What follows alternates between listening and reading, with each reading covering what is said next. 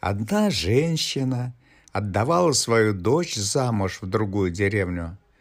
Когда выдавала она дочь замуж, так учила она ее. «Ты, — говорит, — не забывай, доченька, свой гребень и вертена. Постоянно хватайся за них». Я тайно скажу вам, ребята, какая была ее дочь. Я обоих изнавал с дочерью. Дочь ее была ленивец из ленивец. Дочь, когда вышла замуж, не забыла слова наставлений своей матери. Гребень и вертена она свои постоянно брала в руки. Куда не идет она, что не делает, гребень и вертена не оставляет постоянно, берет их с собой – к соседям пойдет, гребень и вертина не оставляет, белье стирает, квашную месяц, спать ложится, есть садится, за гребень и вертина постоянно хватается. Вы думаете, что она пряла? Нет, она не прила, а только в руки возьмет, да опять положит их. Жили они так три года. От матери привезенную одежду износили всю. Случилось им ее матери в гости ехать. Так, как теперь ехать? Нечего надеть, а из дома чуть не ногая ходит.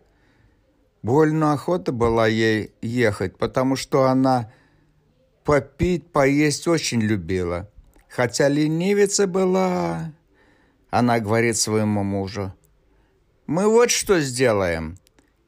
Ты под себя небольшой соломы положи, да в ней поставь войлок. В солому под войлок я лягу, а ты сядешь на меня, на войлок. Тогда к матушке приедешь. Ты там обо мне не скажи, что она, мол, после приедет. Когда повечереет день, я как-нибудь войду в избу и скажу им, что на дороге, которой я сюда ехала, на меня вышли разбойники – и отняли, маменька, у меня все, что есть, что я везла к тебе. Саму одежду содрали. Так и сделали они.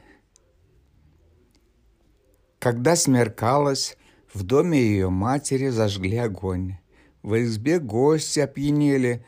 Кто поет, кто пляшет, кто ругается, а кто плачет. Что было на столе, все разлетелось. Стол свалился на пол – Вся изба наполнилась пухом и перьями. В избе бывшие люди испугались и попрятались все.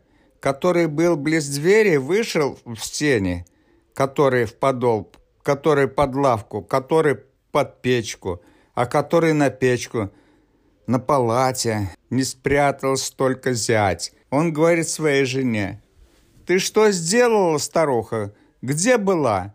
Отчего ты нагая?» Она, воя, голосом рассказ, стала рассказывать, что прежде выдумали они вдвоем, муж с женой. Мать обрадовалась дочери своей и поскорее ее одела, снарядила. Дочь ее, когда день стемнел, тихонько вошла в избу, влезла на печку, оттуда на палате, а с палати на полавочек. На полавочке над столом стояла коробка, полная перьев и пуха. Она села в те перья, и тот пух, да, вероятно, опьянела от винного запаха. Или же очень есть захотела, уж не знаю.